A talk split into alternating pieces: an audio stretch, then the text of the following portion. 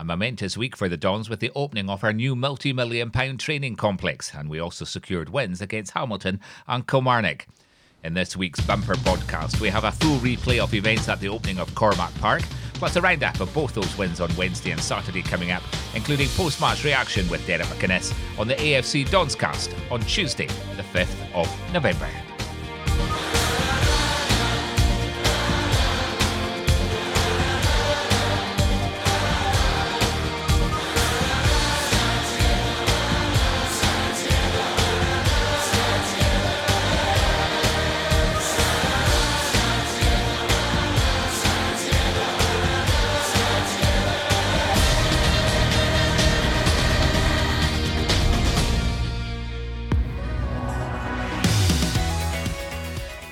Get into all the events around Cormack Park, we'll start with our win against Kilmarnock on Saturday. And what a difference a week makes. Aberdeen made two changes to the team that defeated Hamilton on Wednesday. Craig Bryson dropped out of the team after going off during the Hamilton match at half time with an ankle injury. Curtis Main came in as his replacement. Andy Considine was benched with Mikey Devlin taking his spot in the starting 11. It didn't take long for the Dons to get on the score sheet after Lewis Ferguson put in a fantastic cross, which Curtis Main picked up well and drove home the diving header from six yards out and into the back of the net. Joe Lewis blocked a well taken drive from Rory McKenzie in the 17th minute. Sam Cosgrove continues his scoring form and put in his 16th of the season after he picked up the ball from a Niall McGinn corner and he headed down the ball and it bounced into the net for our second of the day. Joe Lewis was in hand again to block a header from Gary Dicker on the half hour mark, and he parried an Alan Power shot just before half time that took a deflection. Cosgrove went close again in the 50th minute after his 25 yarder crashed off the far post. Sam went down with an injury in the 65th minute and was forced off and was replaced by Connor McLennan. And Connor didn't take long to make his mark on Kilmarnock, driving a powerful shot at Branescu, which was unfortunately blocked. There was still a goal in the game, and it came from a corner kick from McLennan, flicked on by Greg Leigh at the near post, and Scott McKenna picked up the ball at the back post and fired the shot in from close range. A fantastic end to the game, and a deserved win for the Dons at a Dreich Pittodrie. Um, but I've been happy with 3 0 before. And Kilmarnock traditionally difficult to score against, difficult to play against. Um, you know, they, they normally don't concede too many. Um, and obviously, we looked at maybe the challenges we would have had at centre back with injury and suspension, and we tried to take full advantage of that. And thankfully, we did today. Um, you know, I do think you know we can't ignore the Celtic game, but the last as positives against Hibs out there um, with 10 men.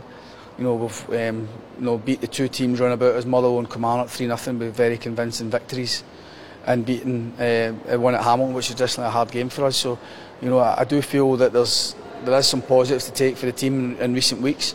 Um, but the two games that we've had since the Celtic game is um, hopefully get a wee bit more confidence into the team, a bit more belief, and also showing the team that you know we are a decent side. Uh, I still think we're a good bit off Celtic and, and Rangers at the minute, but we are capable of winning games in this league and hopefully show that we're capable of going on a winning run and uh, getting a bit of momentum into our campaign. Meanwhile, on Wednesday night, Derek McInnes made three changes to the starting lineup. Lewis Ferguson returned from a two game suspension, and Craig Bryson was back in the starting lineup. Ryan Hedges also made a comeback to the starting lineup. Mikey Devlin, John Gallagher, and Connor McLennan were all dropped to the bench. Hamilton made the opening gambit in the fifth minute when Mickel Miller put a shot wide from 12 yards out. Five minutes later, Sam Cosgrove nearly came close from a Niall McGinn cross, but he couldn't put the ball beyond Owain Fôn Williams. The opening and only goal of the match came in the 14th minute after Ryan Hedges played a free kick to Lewis Ferguson, who then shot a left footed drive into the roof of the Hamilton net. Fantastic finish. The Dons continue to put on the pressure, Sam Cosgrove coming close in the 28th and 39th minute. Dean Campbell came on at half time to replace Craig Bryson, a precautionary move following his lengthy injury spell.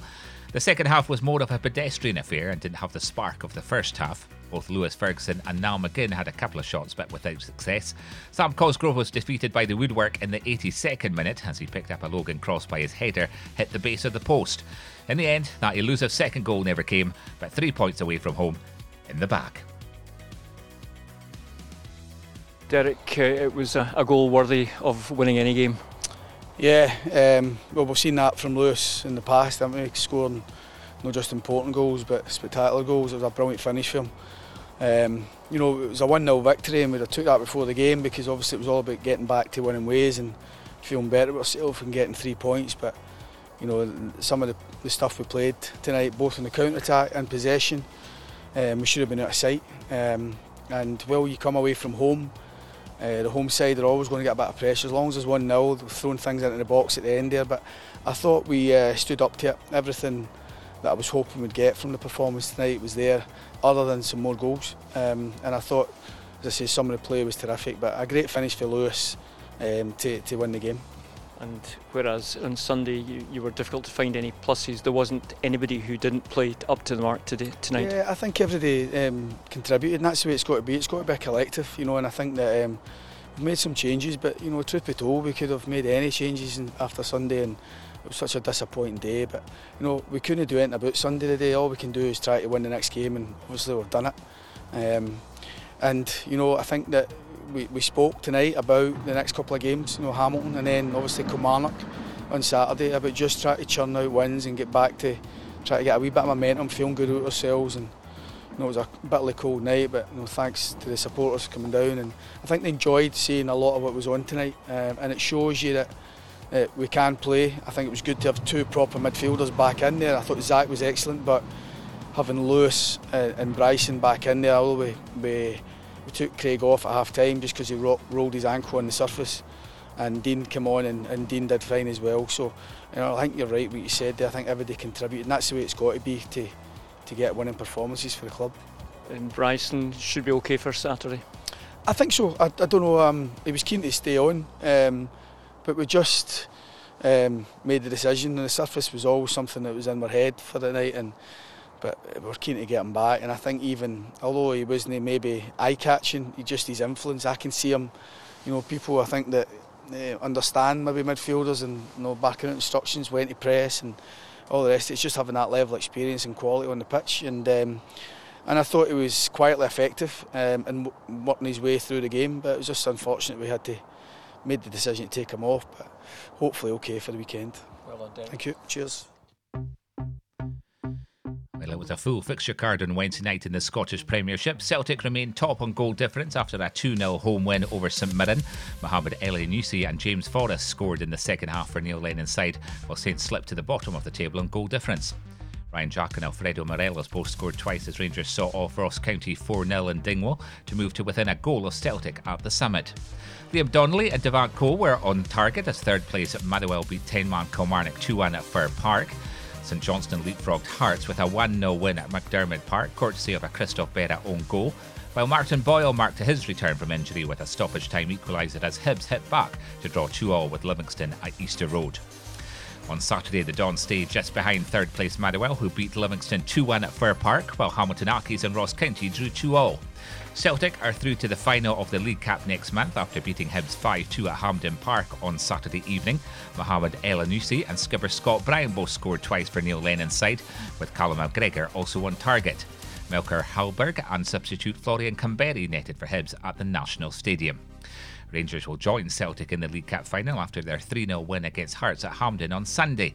The final will take place on Sunday, the 8th of December.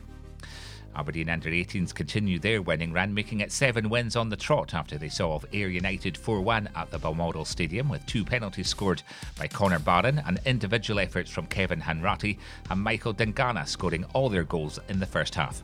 Ayr United got their consolation in the 88th minute. And we don't normally mix politics with football, but former Aberdeen goalie Derek Stillie has launched his bid to become a Conservative MP for Central Ayrshire in the upcoming general election. Stillie made 27 appearances for Aberdeen between 1994 and 1999 and has been coaching at Ayr United. Ahead of the opening of Cormack Park, the club had asked supporters to name the six training pitches after some Dons legends. Neale Cooper, Teddy Scott, Joe Harper, Willie Miller, Eoin Jess, and Jim Leighton got the accolades. And we're about to hear from Jim, Joe, Ian, and Willie on the honour and what the training regime was like in their playing days.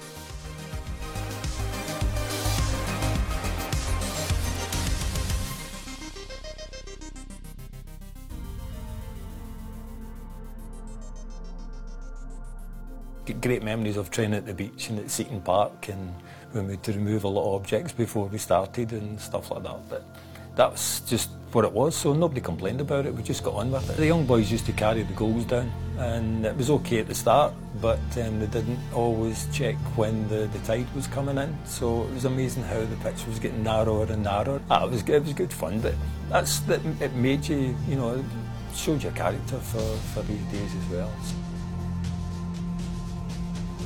It's great to see that the facilities are going to be there now, and um, I'm sure that'll hopefully be a catalyst for you know a lot more better players to come through the ranks.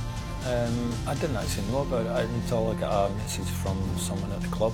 Um, uh, sent me a message to let me know. So no, I was well chuffed. It's a it's a nice way for for you know what I've hopefully done at the you know in my career at the club to be to be remembered. So no, I was well chuffed about it. We used to go to Seaton Park. Seaton was uh, where we did our pre-season training and uh, twice a week maybe. And uh, you had to run over boulders and bits of glass and uh, ditches and branches of trees and stuff like that. You know, everybody tucked into a, a place to get changed and when you're trying to get your jersey, you're taking somebody else's jersey, all the gear was swapped all over the place. Eddie Turnbull was very good. He always let me go out and do a half an hour after a training session and I used to have boys like Jim Leighton and John Gardner in goal and young boys crossing the ball. Just all they had to do was cross the ball, and it didn't matter if it was a low cross or a high cross. Just cut, cross it in, and I would do my volley, my half volleys, overhead kicks, diving headers. Not that I needed too many diving headers. You know, I just love shooting. I love to hit the, see the ball hitting the back of the net. It's uh, just amazing.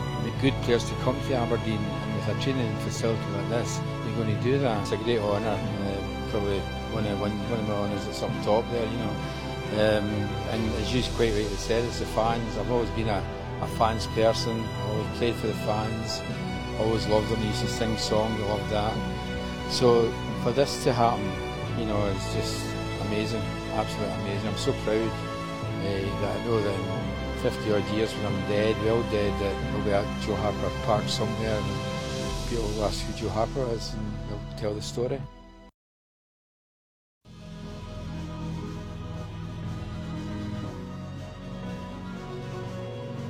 It's always nice coming back to the it's always a nice feeling.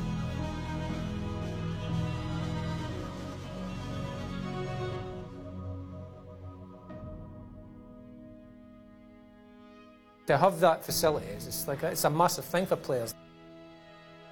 I mean, it was talked about. Alex Smith sort of talked about it uh, back in his day. I can remember that when, when I was a youngster. So You know, I can always remember sort of going to see the park, couldn't sort of practice and do a little bit extra. I think it'll be very beneficial for the club uh, and attracting players because like even when I of went down south, it's like, oh, Aberdeen, you know, it's just that of mindset, it's always such a cold place.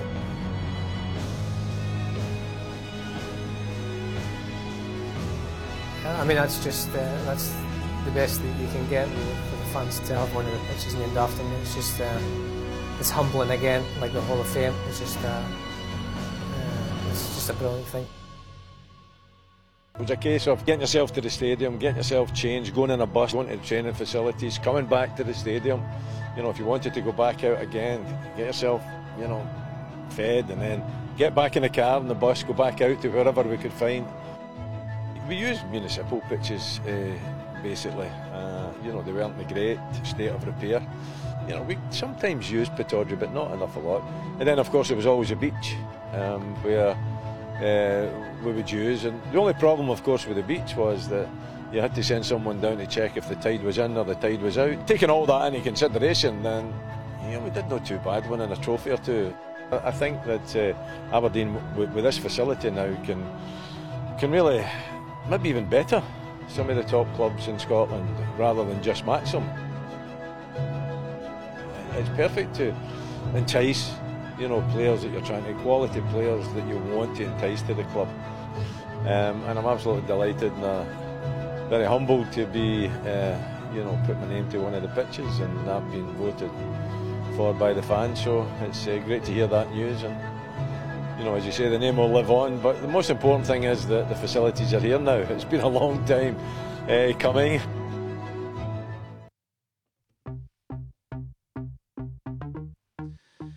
Okay, on to the talking point of last week and the opening of our new training complex at Kingsford, Cormack Park. Sir Alex Ferguson cut the ribbon at our new £12 million investment, which gives us our first training facility of our own. In days gone by, as you are hearing, it would have seen Alex and former Dons bosses having to train on public parks, university grounds, and even on the bench.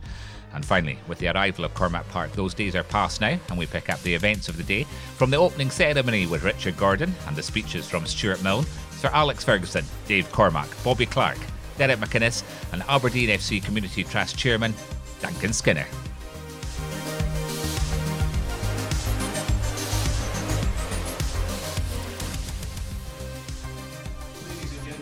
distinguished guests, a very good afternoon and a welcome to one of the days in the history of Aberdeen Football Club.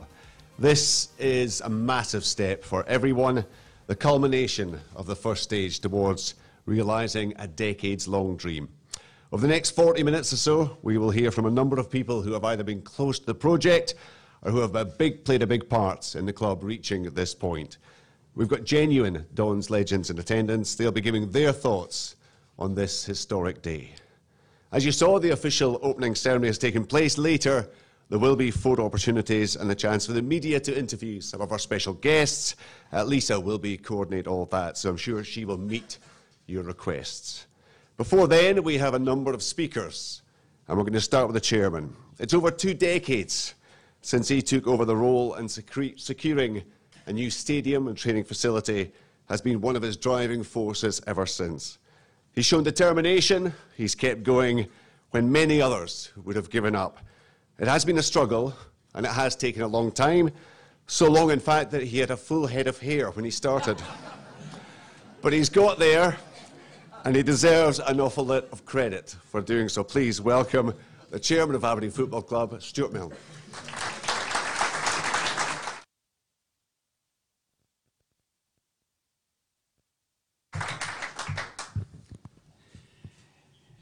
Thank you, Richard. I can always uh, get a good introduction from you. Uh, it, it's a great, great honour to, to be here today. Uh, first of all, uh, Council Leader Lumsden, Sir Alec, ladies and gentlemen, we are finally here. I must admit there's been a few bleak moments. Uh, the odd occasion if I, when I wondered if we'd ever get here. But after almost 20 years searching for a new home for our club, overcoming quite a few hurdles along the way, including a legal challenge, we finally made it. We secured planning back in January 2018, and as soon as we cleared all the planning conditions, we embarked in the construction of this fantastic facility. And I'm absolutely delighted and, to be honest, immensely relieved that we're here today celebrating the successful completion of phase one. There are so many people to thank for helping us get here. But before I do, I'd like to remind everyone about our vision. The project here at Kingsford will eventually represent 50 million plus of private sector investment in a new stadium, community sports hub, training facilities, and football academy. Our vision was to deliver a dynamic, visionary, inclusive football and community facility, which positively inspires and touches the lives of everyone within the region something that helps a club achieve its long term success at the top of Scottish football and regain our position as a top club in Europe. A lasting legacy that we can all be proud of, which adds to the sporting and cultural richness of our region. This is therefore a project of regional and national importance which everyone across the community can benefit. From our fervent fans, families, budding footballers, future sports stars, to those who simply just want to get fit. from youth football clubs, community groups, the disadvantaged and disabled, to the third sector organisations and businesses. Hopefully, this will also act as a catalyst for greater sport and achievement, also help bring other events to this region, and will aid in our quest to become a UEFA Top 100 club. It will reinforce the AFC Community Trust position as leading the way in Europe following the recent top UEFA award we, rece we received. We aim to inspire people to participate in sport, encouraging more people to achieve by being the best they can be, creating an academy for excellence for football talent to serve the North East, generating that feel good factor right across the region. During the planning process, there was much debate why we needed the training facilities to be located alongside the stadium. We firmly believe that this co-location represents the opportunity to create something unique that will be the envy of other clubs, the best environment to inspire, motivate, attract and retain today's and tomorrow's players, along with top football management and coaches. And to roll in the additional community facilities that provide the foundation for the Trust to further deliver for all sectors of the community. Our ambition is to drive maximum eco socio-economic benefits into the communities through the power and passion of football. With our players and football management at the heart of delivering this.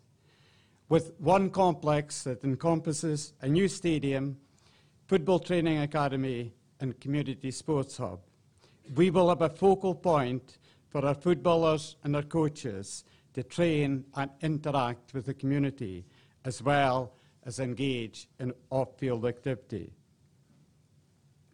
This progressive engagement strategy will lead the way in Scottish football, with an integrated facility that acts as a destination and visitor attraction, forming part of the regeneration we're starting to see across the city and the wider region.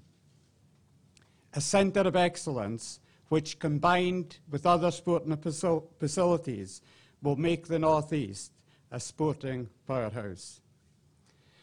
Cormack Park is phase one of delivering on this ambition. I'm delighted we're here today celebrating the launch of these amazing facilities. There are so many people to thank in reaching this major milestone. Firstly, I must pay tribute to our fans and committed supporters of the award-winning Aurora campaign who showed what can be achieved by galvanising under a shared vision to demonstrate the huge public support that existed for the project. I must also thank the councillors and Aberdeen City Council for believing in the club's vision and granting planning consent. Without the necessary funding, we simply wouldn't be here today. And for this, we are hugely indebted to Dave Cormack and his family in particular, but also to people like Tom Crotty, Roger Lee, Jimmy Milne, Mike Logie, Willie and Elaine Donald, and Bert McIntosh and his family. The latter two have also played a vital role in the construction of these facilities along with Morrison's and other local contractors, led by our amazing professional team, projects director Raymond Edgar, architects Halliday Fraser and Munro, surveyors McLeod Nakin, engineers Fairhurst, project coordinator Ian Thompson of T TMC, legal advisor Elaine Patterson Black, and last but not least, Zoe Ogilvy and Team Big BR, who played a vital role as well. To all our AFC staff who have contributed towards this, on top of doing their day to day job. Also, all our board members for their contribution and support. A special thanks to George Yule. George played a key role in the early stages of the project.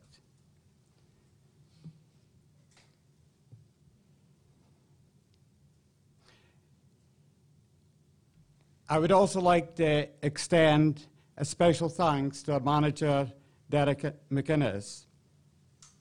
Derek played a vital role in helping us gain planning, as well as valued input into the design of the facilities. Also, the players, the coaches, and all the football operations team for their patience in awaiting the delivery of these facilities. For too long, they have had to endure the day to day hardship of poor, outdated training facilities, which were woefully behind every other club in Scottish football. Our success in the pitch over the last six years has been achieved despite the lack of these facilities. And for that, Derek and the guys must be congr- congratulated. But Derek, be warned, now that you've got these.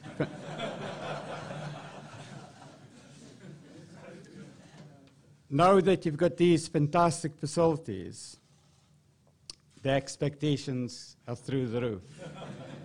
A league title, more silverware, and always in the group stages in Europe, and on a lower budget because. because these facilities have got to be paid for. No big, no big ask for a man of your capabilities. Without doubt, this is a major milestone in the club's history.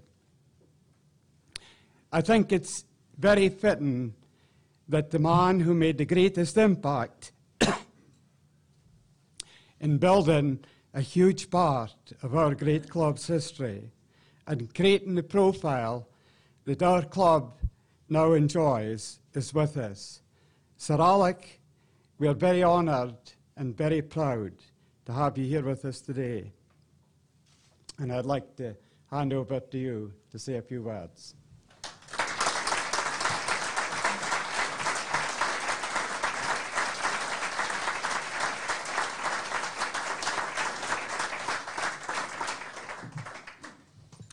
Things never change. Sounding like Dick Donald there, Ian.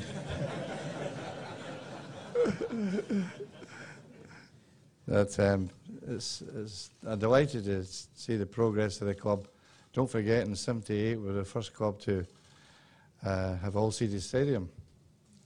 That was a time that uh, I was remember with Dick Donald and and uh, Chris um, Anderson had this debate about where, we should go. And Chris had a, a vision, and, and, Dick, of course, was straight, keep everything simple. And we did it, you know, and it was followed by Coventry City. So it's not beyond Aberdeen to show the way ahead, and they're doing it again, and particularly so for for the coach.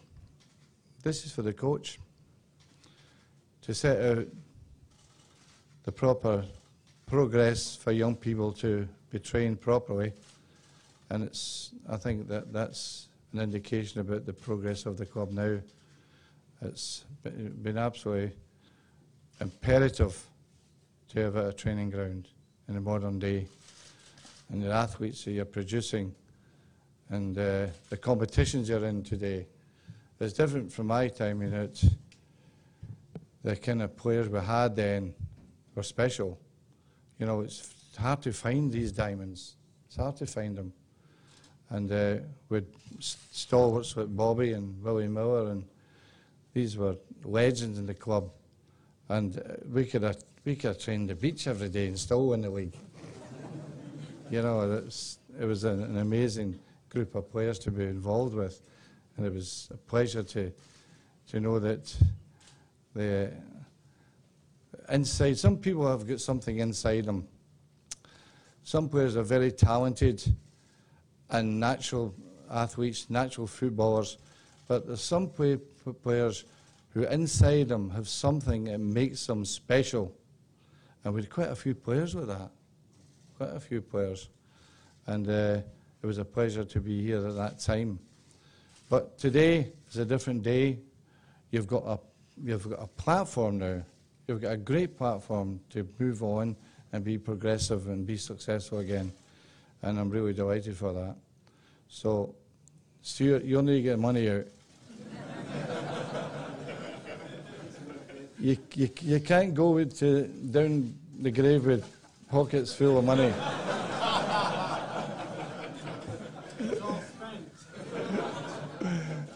I wish you, I wish you good luck. Just keep doing the lottery. Anyway, it's a pleasure to be here and, and an honour to, to be in the opening in your training ground. Well done. Ladies and gentlemen, Sir Alex Ferguson.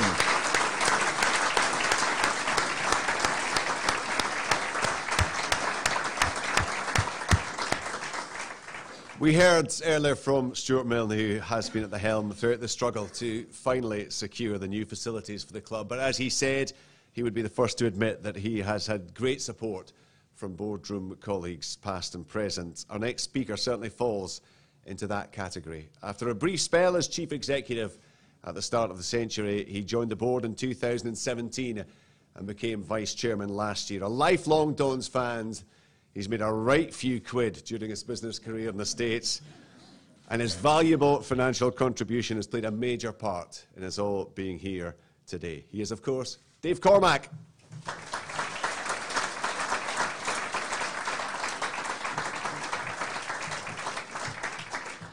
Uh, thank you, Sir Alex. Perhaps you could get Stewart to give me back my wallet and checkbook. Um, so, uh, Stewart had the pleasure of being at uh, one of our daughter's weddings a number of years ago, and he, he heard my father with the bride speech. And, um, and so, having hear, heard that, it was supposed to take 12 minutes, it took 21. He told me I had to script it today, or we'd be here by this evening. Um, so, good afternoon to everyone. Thank you for being here to celebrate after 116 years, our very own training facilities, an integrated community hub and campus. Um, I'm joined today by my wife Fiona, brought up in Kincorth. I'm a Garthy boy myself. Our son Craig is here too, uh, born in Aberdeen 33 years ago.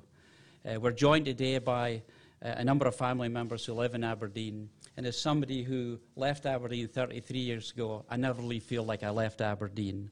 It's still home, home to us. But I have with me today my Uncle Kenny. Unfortunately, um, sadly, my parents passed away a number of years ago, but my Uncle Kenny was 15 years old on the day Aberdeen won the Scottish Cup in 1947, beating Hibernian 2 1. Um, and so that was a wee while ago, Uncle Kenny, yeah.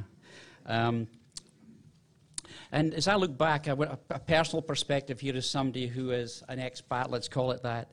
Um, I remember growing up, we grew up in a, in, in, as a group of families together, aunts, uncles, cousins. I started out life in a, in, in a slum in Spring Garden next to the old ice rink where uh, we were in a, a one room garret with no running water. But there was always food on the table and great love from the family. I remember um, my uncles taking me to Pittodrie and asking to uh, hand me over the turnstile so they didn't need to pay for me to get in.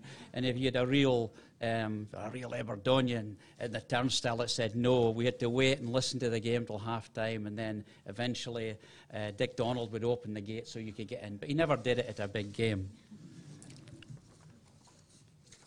Um, so, Stewart, hopefully now I've paid my dues for swicking into Pittodrie all these years ago.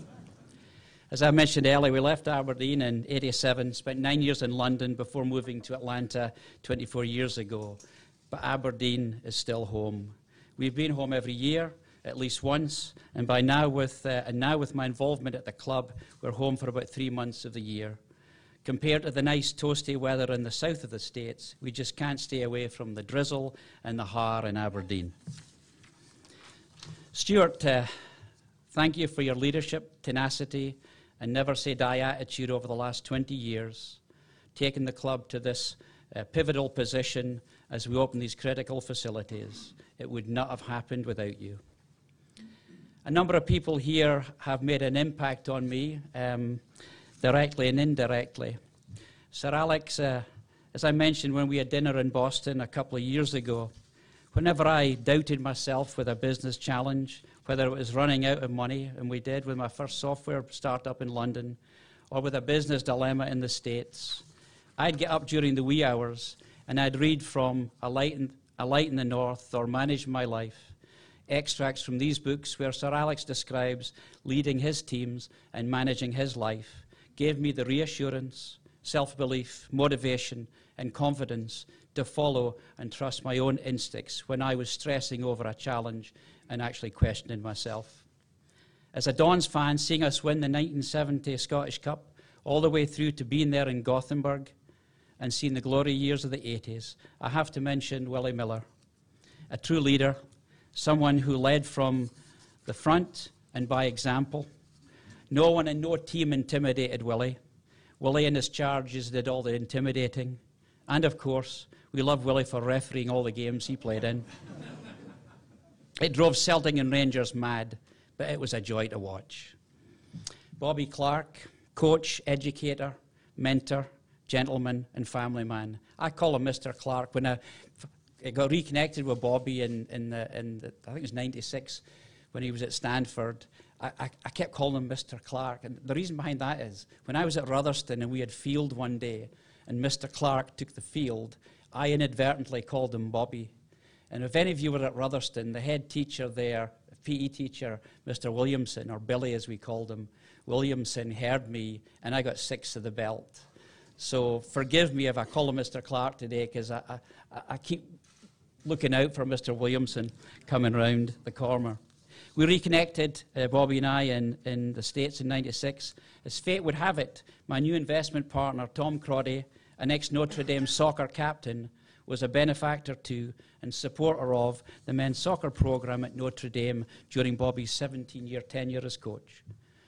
Bobby is revered as an outstanding coach in America, with over 50 of his players going on to play professionally at a senior level and internationally, including John Gallagher, who is with Aberdeen today. In spite of his calm demeanour, those who know Bobby know that he's highly competitive and hates losing. Uh, just ask the late Ally MacLeod. we'll tell that story later, or Bobby can when he gets up. Um, it's a fitting honour that, a football acad- that the Football Academy now bears his name. Bobby, you've touched more people than you'll ever know. And Mr. Clark, I count myself as someone thankful to be able to call you my friend.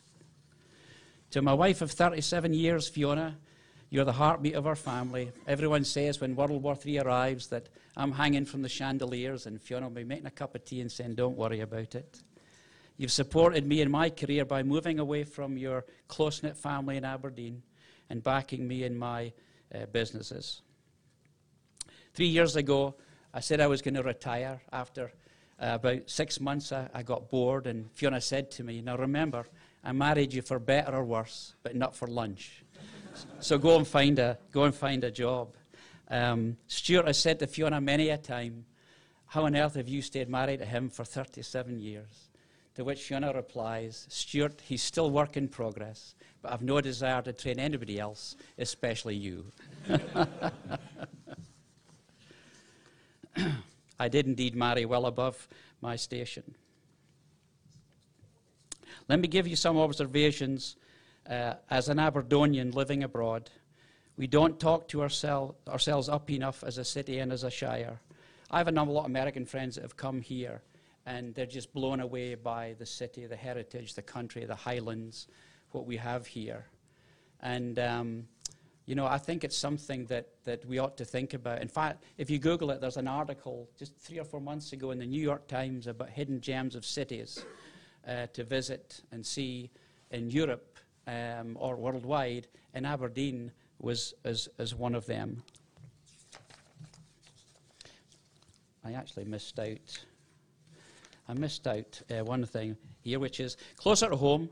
Uh, my mother in law, Barbara Stiles, Fiona's mum, will celebrate her 90th birthday in a few months. Barbara has been like a second mum to me over 40 years. She's a Dons fan and still goes to all the games.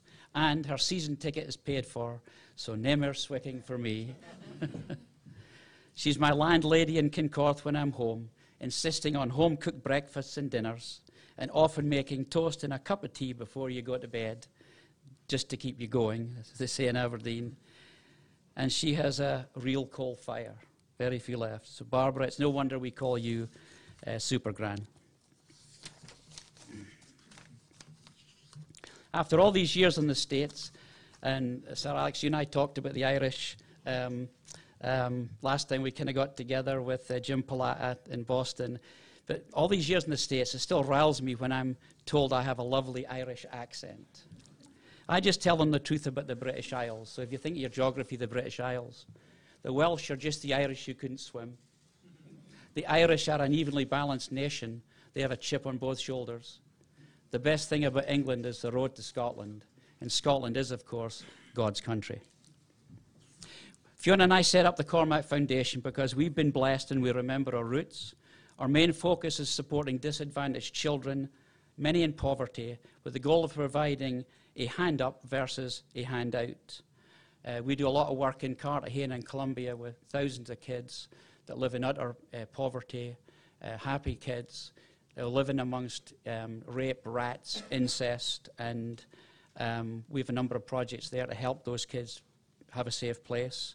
But you know, even in Aberdeen, coming back and get involved with the club, right next to Pittodrie at Seaton, there are some real challenges that are there. Barry Douglas, who's the club uh, pastor, runs a community church there and uh, some of us at the club have been involved in, in the project that's there. One of the things that I'm proud of with the club is, is that um, we, have, we all talk about um, all for Aberdeen Football Club, but Aberdeen should be for all or for everybody. So we, over the last couple of years, a number of us got together in businesses to, to, to create um, this, this vehicle where there's 600 season tickets are fully paid for, but they go out to the community through a number of charity partners. Barry's example, where he has about 60 tickets that are used and well used, he's got absent fathers coming to take their kids to Pittodrie for games that wouldn't do so otherwise, and we give them drink and food vouchers. And I think that's one of the things that's um, is critical uh, for us in particular with these community facilities um, that we have. Charity begins at home. Fiona and I were pleased to support making this landmark project happen in accepting the naming of the training and community campus as Cormack Park. What was uppermost in our mind was our desire for future generations of our family in the States to remember that Aberdeen is home and the Dons are our team. Thank you for being here to celebrate with us today and stand free.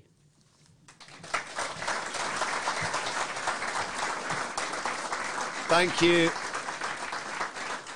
Thank you very much indeed to Dave. Uh, a major part of the development here at Kingsford will be the coaching and development of young talent, the young talent which we all hope will continue to bring success to the football club. And it was with some delight that Aberdeen FC announced last year that club legends would be honoured as part of it. The Bobby Clark Football Academy will be at the heart of what is going on here, and it's fitting that his contribution to the Dons is to be recognised in this way. Capped 17 times for Scotland, he played almost 600 times for Aberdeen, and he picked up all the major honours. He was involved in coaching, as Dave said, um, carved out a hugely successful career for many years in the United States but he is back home now, and I know that he is so pleased to be part of this exciting adventure. So please welcome Bobby Clark. Come on, old man. Thanks, Richard. Better get something out here. I'm not so good at remembering things nowadays, so anyway, I can only remember the good things. So. Anyway, thanks, Richard, uh, for that, and Stewart, Sir Alex, and uh, and Dave. Good to get all your, your words. And I'm really humbled and, and very honoured to be associated with the Youth Academy here at Cormack Park. It kind of takes me back, I think, uh, when 1977, which that's a long time. I think it's over 40 years ago when uh, I was still playing at that time, and uh, I got the opportunity to work alongside Len Taylor and Teddy Scott with the. Uh, you know, the youth academy. We, we'd called it schoolboy coaching. It wasn't fancy then. We called it schoolboy coaching. And that was a tremendous learning experience for me at that time. And, but it was also great fun. I think that was the one of the great things about it. And I suppose that was what started me off on a, a long road to a long career coaching all over the world, basically. And uh, but it all began, I, I, felt, when Lenny and I and Teddy were, were working in the car park.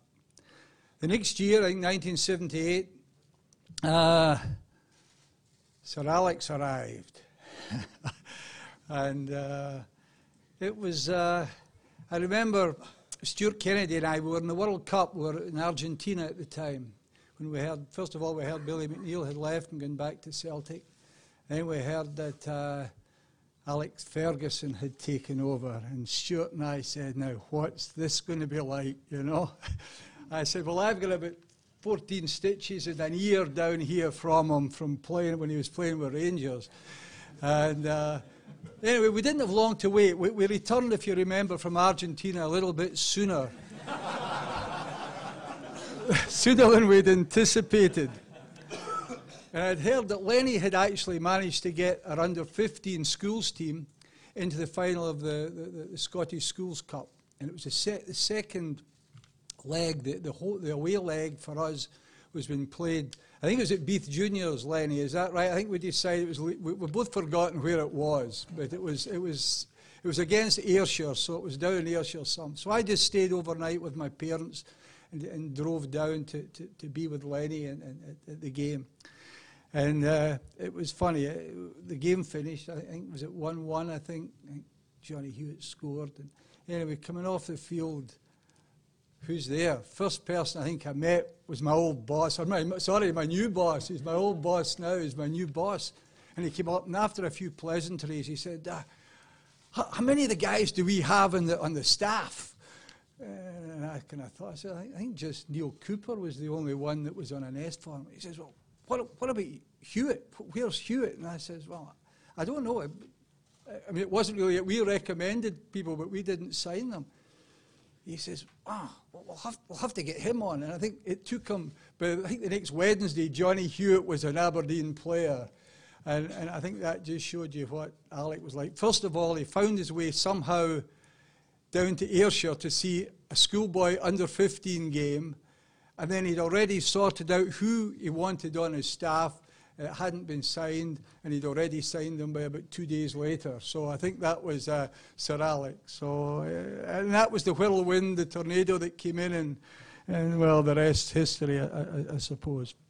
But Alex, Sir Alex was fantastic with the, with the youth, uh, youth academies. Lenny used to arrange every Thursday night, he would arrange for an under 16 club team to come down and play our under 15 squad.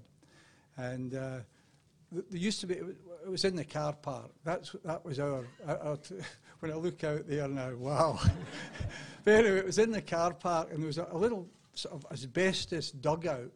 I think it was maybe a room for three of us, you know, and so there'd be Lenny and I, and I think Alec would always squeeze in for the first half of that Thursday night game and Teddy would be standing outside, sort of leaning on it. There wasn't room for Teddy in it, you know. But he'd be talking to everybody anyway, you know, and then going back in to do some more work. Teddy did work 24 hours, I think, at Pittodrie. But anyway, uh, that was Alec. And, and, I honestly don't think that, that Lenny and I really appreciated the football education that, that we got from Teddy Scott and Sir Alec and Teddy's no longer here, but I can thank Sir Alex for, for that education that, that, that stood me in good stead you know, right through all my, my coaching career. Uh, I think the great thing about the schoolboy coaching back then w- w- was I thought that it was at Pittodrie. I mean, the, the field itself wasn't very good. I mean, I think Simi, where are you, Simi? You can, uh, you can testify to that. I see you at the back. It wasn't very wide, the field. I don't think it was even a rectangle. It was a kind of roundabout this way, but it was a field. The, the floodlights were really just car park lights. They weren't, they weren't really floodlights, they, they were car park lights. But the big thing is that it was at Pittodrie. And, and I think the schoolboys were so excited just to come back down. They, they, they were coming to Pittodrie, you know, and, and, and that, that, was, that was a great thing. Now, Neil Simpson. I know the chairman put pressure on Derek there, but, but when I walked in there and I see all these fields now, and you can remember what the old fields were like, what the nice floodlights, you know. But the big thing is now when the schoolboys come in here, this is now the new Pittodrie. Cormack Park is now the, it's the new soccer cathedral for the, for the northeast. And I think that's going to be really special for all the boys that come down here. So, anyway, one last thing I think I must say it's uh, having Simi as the director of coaching is, something really special. I know Lenny and I both feel that because Simi was the first boy in, uh, in Lenny and my era that was taken from the, the schoolboy coaching into, into Aberdeen Football Club. And it's great to see him having had a great career and then obviously now as, as a director of coaching for, for the, the youth academy. So delighted about. Come on, let, us give give Simi a.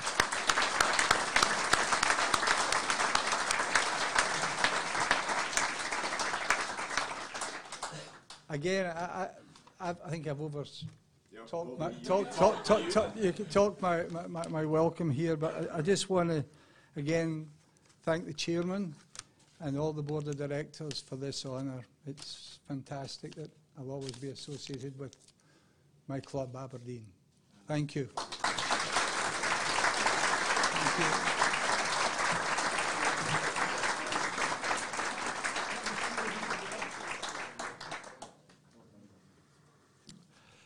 Perhaps more than anyone, our next speaker has reason to be absolutely thrilled by what has happened here in recent months and to be excited by the prospect of what lies ahead. When he took over as manager six and a half years ago, the chairman promised a training ground was just around the corner on a minibus to various bits of grass around the city. Uh, no longer. We now have custom built facilities and a dedicated complex in which Derek and his staff can coach the players and plan for future matches and indeed for the future of the club. The manager of Aberdeen FC, Derek McInnes.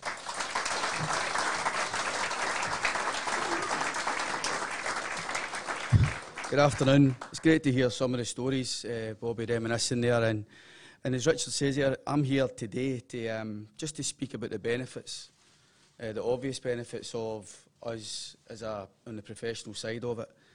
Um, Six and a half years ago, as Richard says, um, on starting work here at Aberdeen, Tony and I took our first training session at the barracks on a truly awful surface. Um, it was about April. Um, a simple passing drill, unable to be done of any standard whatsoever. And tomorrow we'll do the same passing drill. Um, not that we're not moving on, but it's just it was a good passing drill. and we're going to do it on our new home here at Cormack Park, one of the pitches, as you've seen for yourself, uh, where no player can have any complaints. And that's what we've always tried to do, is set a standard of work and be elite in everything we're trying to do. Don't give the players anything to complain about. But every single one of our players that morning had everything to complain about. The pitch, awful. Conditions, awful. Environment, awful. And we're trying to get them ready to compete with Rangers and Celtic and all the likes uh, come Saturday. And we're expected to be up there challenging, but we, are with, we were without doubt bottom of the league table in terms of facilities. Now that's no longer the case. To, today, we're taking a huge step forward. The club's first bespoke training facility in its proud 116-year history. This is a significant milestone and that will have a, both a positive impact on the club's daily football operation. The board of AFC deserve huge credit in delivering this today. Well done to you all. Um, never had you in doubt, never had it in doubt. Um, in particular, Chairman and, and Dave, Dave's financial support to the chairman and the club, his energy and expertise uh, has been of a huge bearing on us being here today. But we must also thank the supporters and many friends of the club who have been mentioned already and helping us along the way. A few years ago, we set ourselves a target of being a top 100 UEFA club, a bold and ambitious target considering where we were ranked, and one we recognise is not achievable by spending our way there, but by being innovative, resourceful, and being smarter than our competition. We've been able to develop in other areas of the club, like investing in our team both on and off the pitch, developing our culture and philosophy, and utilising tools and systems to help us be the best we can be. Cormack Park will help us no end, and it's a facility we can be extremely proud of. We've already experienced how the training facility, even when incomplete, can help us attract new players to the club, and we believe it will help our future recruitment as we work hard to be the club of choice. This is true for both the professional side of the club but even more importantly, also for the Youth Academy, no longer will we lose players, hopefully, to the West of Scotland teams. Keep, them, keep these boys here in the North East. It's an absolute pleasure to have had Sir Alex open the facility, but it's also hugely fitting that he does so. His legacy of building successful Aberdeen teams with an identity of homegrown players is still something we work hard to maintain now. Our future football strategy will rely on our ability to develop local young talent and it's no surprise that the supporters have chosen the likes of Willie Miller, uh, Neale Cooper and Eoin Jess to name our pitches after, all products of a development programme which was built on by Sir Alex and supported um, by Bobby and Lenny Taylor, who are also delighted to have us here today. Together with Neil Simpson, we'll be working hard to ensure that that legacy remains and we maintain that pathway for young players to achieve first-team football. That journey is visible as young players will make their way through the building from the front door as they progress, with the pre-academy and under-10s nearest the door. And as you go in, and that target of a professional career, and that final destination at the end of the corridor, being nurtured, taught and driven to be a proper Aberdeen player. We'll start to enjoy the benefits of Cormack Park for the player development pathway immediately, and all our academy teams will benefit from increased pitch sizes, Extended coaching sessions, which means contact time with players, will increase. The first team and development squads will regain lost hours otherwise spent on minibus journeys, darting across the city, meaning more hours on the pitch, in the gym or in the performance hub. Less hours will be lost to frozen training pitches as we benefit from the new state-of-the-art under-soil heating system and the resilience of the hybrid pitch over the winter months. With the floodlighting, we also gain greater flexibility in the training programme and as the darker nights, winter nights set in. We're looking to be using a more efficient gym space with over double the available space that we have at Pittodrie, meaning a full squad can utilise the gym at any one time. And what Cormack Park ultimately means for the football programme is more pitch space, greater pitch time, less interruption, with the aim of delivering wins on a Saturday. We believe we've also created an environment to inspire not only our young development talent, but also our experienced senior players. There's now opportunity for uninterrupted and private individual practice conducive to learning and improving. We believe we've created a space where players are hungry to come to their work every day and produce a standard of work that is acceptable, what an Aberdeen player should be delivering, and that will help when we're preparing for a high performance in a match day. The opening of, of Cormack Park gives us real credibility as a club and a training centre to rightly feel proudly of. One of the main benefits was creating an environment that promotes openness and dialogue between our high performance teams and medical, sports science, performance analysis and coaching. No longer negotiating over desk space or bumping into each other in an office that we have often likened to a cupboard under your stairs. We've been able to create a true performance hub here where all these functions can come together, make our players stronger, quicker, more resilient and ultimately better. A special thanks must go to Colonel Norrie Donald, Camp Commandant at the Gordon Barracks, and to Angus Donaldson and Bob Philp of the University of Aberdeen who have been for years very accommodating, allowing all of our teams from the academy to first team to utilise the facilities. The club has relied on their support and cooperation over many years to provide homes for our teams, and we're grateful for your hospitality, for giving us a platform from which to perform. Many talented players have gone on to enjoy successful careers at the very top of the game, having perfected their skills down the hill at Balgownie and over at the barracks. Over many years, we've all worked hard to create a special family environment here. Living the words of Alfredo Di Stefano, which are on the wall here, Cormack Park has us moving forward together as one family with the professional squads, youth academy, AFC Community Trust and the support structures of each. These will continue to work closely together for the benefit of our club and our city and our region. And finally, our chairman, being a chairman can sometimes be a thankless task, and anything you do is never enough in the eyes of many. But your determination, tenacity, courage, leadership, despite many hurdles facing us, has got this done. Normally, our chairman builds things to make money. but, but you have overseen something which is way more rewarding. There is no bigger support of our club than yourself, and on behalf of all my staff, my players, who are going to reap the benefits of this now, but also future generations to come, we thank you. What a brilliant job. Thank you.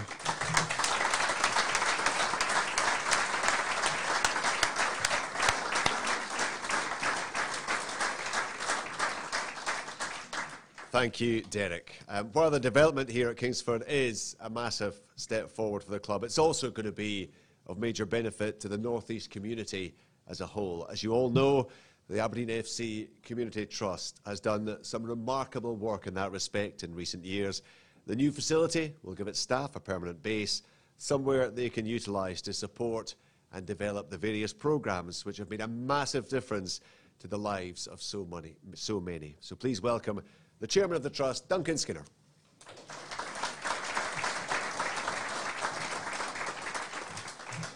Wow, don't you just love it when a plan comes together? This is fantastic. Uh, distinguished guests, ladies and gentlemen, you know, win, lose, or draw on the pitch. At Aberdeen Football Club, we're fortunate to have a board which completely recognises its responsibility off the pitch, to use the AFC brand and image to deliver opportunities to change lives for the better throughout the northeast of Scotland. The board have been particularly supportive in the establishment of our Club Community Trust, a separate charitable organisation created to support those who need the help most in our local communities. Created only five years ago, we've developed a trust that involves over 20 full time staff. This team, together with about 80 regular volunteers, deliver a host of football and non football related activities resulting in over 424,000 participations in the last year alone, and funding services worth over a million pounds annually. A recent study commissioned by UEFA and involving the SFA and AFCCT demonstrated that we deliver a tenfold social return on investment. So that 1 million delivers over 10 million in social value in the Northeast. Sir Alex, of course, delivered two European trophies for the Dons in the glorious run we all enjoyed in the 80s. I'm delighted then that the Trust has equalled this feat by delivering two European awards. In 2017, our Dementia Friendly initiative was awarded the European Club Association Best CSR Programme. And in the past few weeks, UEFA Grassroots Awards named us the best professional community club in Europe surely a case for adding two stars to the Trust logo. we want to do more, and now we can. The Trust involvement at Cormack Park affords us the opportunity to provide a new community hub from where we can expand our reach and deliver wider participa- participation and opportunities for all. While we, we are all indebted to our supporters and uh, our sponsors and supporters, particular thanks must go to both Dave Cormack and to AFC for their funding of the trust here at Kingsford.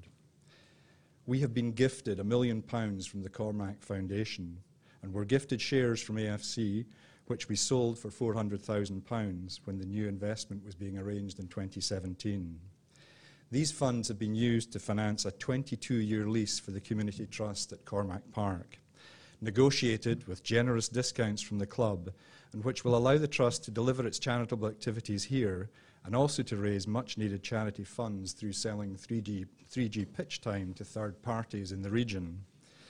Interested parties, please contact Robbie Hederman. We're incredibly excited to be such a large part of this facility where we have access to over 6,000 hours of 3G pitch and grass pitch time per annum where our programme participants can engage in trust activities alongside their heroes in the professional pitches. There can be no doubting the club's commitment to the community with 67% of available time on the non professional pitches being dedicated to trust activities. And therefore, there is little doubt that this will enhance our ability to, to deliver on the three community trust pillars of football for life, education, and healthy communities. This venue, of course, is unique, combining the activities of the professional teams, the youth academy, and the community trust at the same facility. While we've seen how much it means to our participants to come to Pittodrie, to come here to Cormack Park and to the new stadium when built will be so exciting. When the Trust will have access to even more community facilities on the same site, allowing further expansion to the work we do to provide support and opportunity to those who need it most. Ladies and gentlemen, I do hope you enjoy your time with us today and hope that we can provide a platform perhaps to inspire more exciting initiatives and partnering opportunities with the Trust to help enhance the lot of our communities through football. Thank you very much.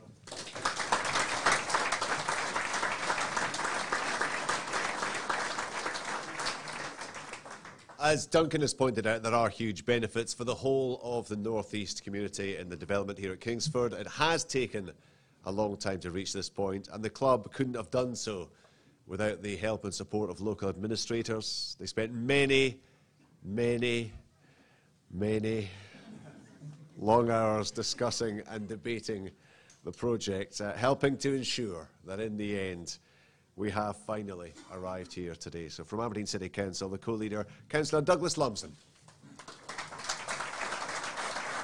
Thank you, and yes, we finally have arrived. Um, good afternoon on, on, on, behalf of the Lord Provost. Thank you for the invitation to be part of such a significant day for the, the football club, the city and the region. As co-leader of Aberdeen City Council, I've be, become accustomed to speaking at a variety of different events, but today is special for so many reasons, and I've certainly got a formidable fo- uh, lineup to follow. It's, uh, it's fitting that we're in the presence of true legends of the game as we mark the unveiling of a facility that will inspire the next generation and provide a platform for the next chapter in the success story of Aberdeen Football Club to be written. For aspiring young players and established professionals, as well as the, the management team and coaching staff, this complex will be a game changing development. And on behalf of the Council, I must pass on our appreciation of the vision and ambition that has been demonstrated by the Chairman the directors, and everyone associated with the club. We're in the midst of an incredible, exciting time, a period of change in the city on the, of the scale never been seen before and may never, uh, unlikely to be seen again. This year alone, we've seen the long-awaited bypass open, the new exhibition complex P&J Live, and just this week, the world-class redeveloped Aberdeen Art Gallery unveiled. And today is another milestone in that incredible transformation we see all around us and one we can all celebrate, recognising the positive impact the Dons have on all aspects of life in the North East. And not only are we looking forward to the sporting benefits the complex will bring, but also to the continuation and expansion of the award winning work being carried out by the AFC Community Trust. The Council is a proud partner of the Trust, supporting initiatives in key communities throughout the city with a shared aim of giving everyone in Aberdeen the chance to fulfil their potential and thousands of lives have been, been improved already, and momentum is building. And the great influence the dedicated team of staff and volunteers have can't be overstated. And we look forward to that fantastic work continuing in the months and years ahead. And as the chairman said earlier, sport and football in particular are fantastic vehicles for pulling our communities together, for breaking down barriers, and for bringing the best out of people. Cormack Park will be so important in harnessing those strengths going forward. And it's a privilege and pleasure to be here today to see all of the hard work that has gone on behind the scenes coming to fruition. So, congratulations once again to everyone involved in delivering a wonderful facility for the city, for the club, for the city, and for the region. Thank you.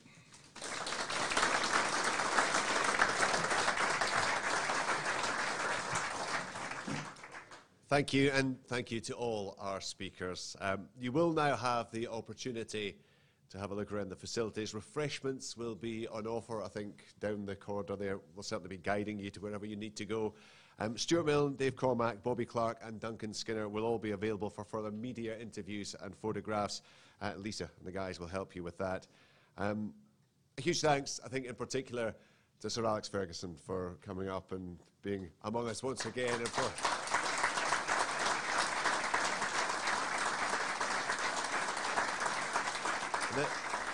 The, club clearly still has a big part in his heart, and it's just wonderful to see him here on this auspicious day. Um, thanks to all of you for being here. Please enjoy the facility and enjoy the rest of your day. Thank you.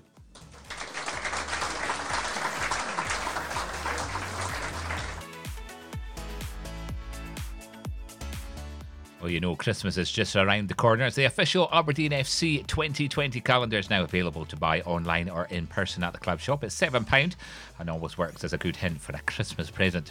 Also available is a special 2019 commemorative edition poppy with the club crest, with all proceeds going towards Poppy Scotland. And these can be picked up in the club shop in Aberdeen. A reminder to AberDNA members that there's a Q&A session being held in the National Hotel in Dingwall ahead of the Ross County match this Saturday. Tickets for the event can be purchased online via the club website. Speakers will be Aberdeen directors Craig Brown, commercial director Rob Wicks, and director of football operations Steven Gunn. And all will get underway from 12:15. If you start arriving from 12:15, the event will get underway at 12:30 p.m. And there are still some seats available for our match on Saturday in Dingwall. You can still order these online at afc.co.uk forward slash e-tickets. Tickets cost £25 for adults, £10 for over 65s and students, and £5 for under 18s. Got no news on the away ticket for St Johnstone yet at McDiarmid Park on Sunday, the 24th of November, but you can buy tickets for our home match against St Mirren at Pittodrie on the 30th of November from now. And if you're heading to the match this Saturday, enjoy your day out. I'm sure the Mallard will be packed out. I'll catch you back here on Tuesday from 8 pm with all the post match from Dingwall. Till then, thanks for listening and stand free.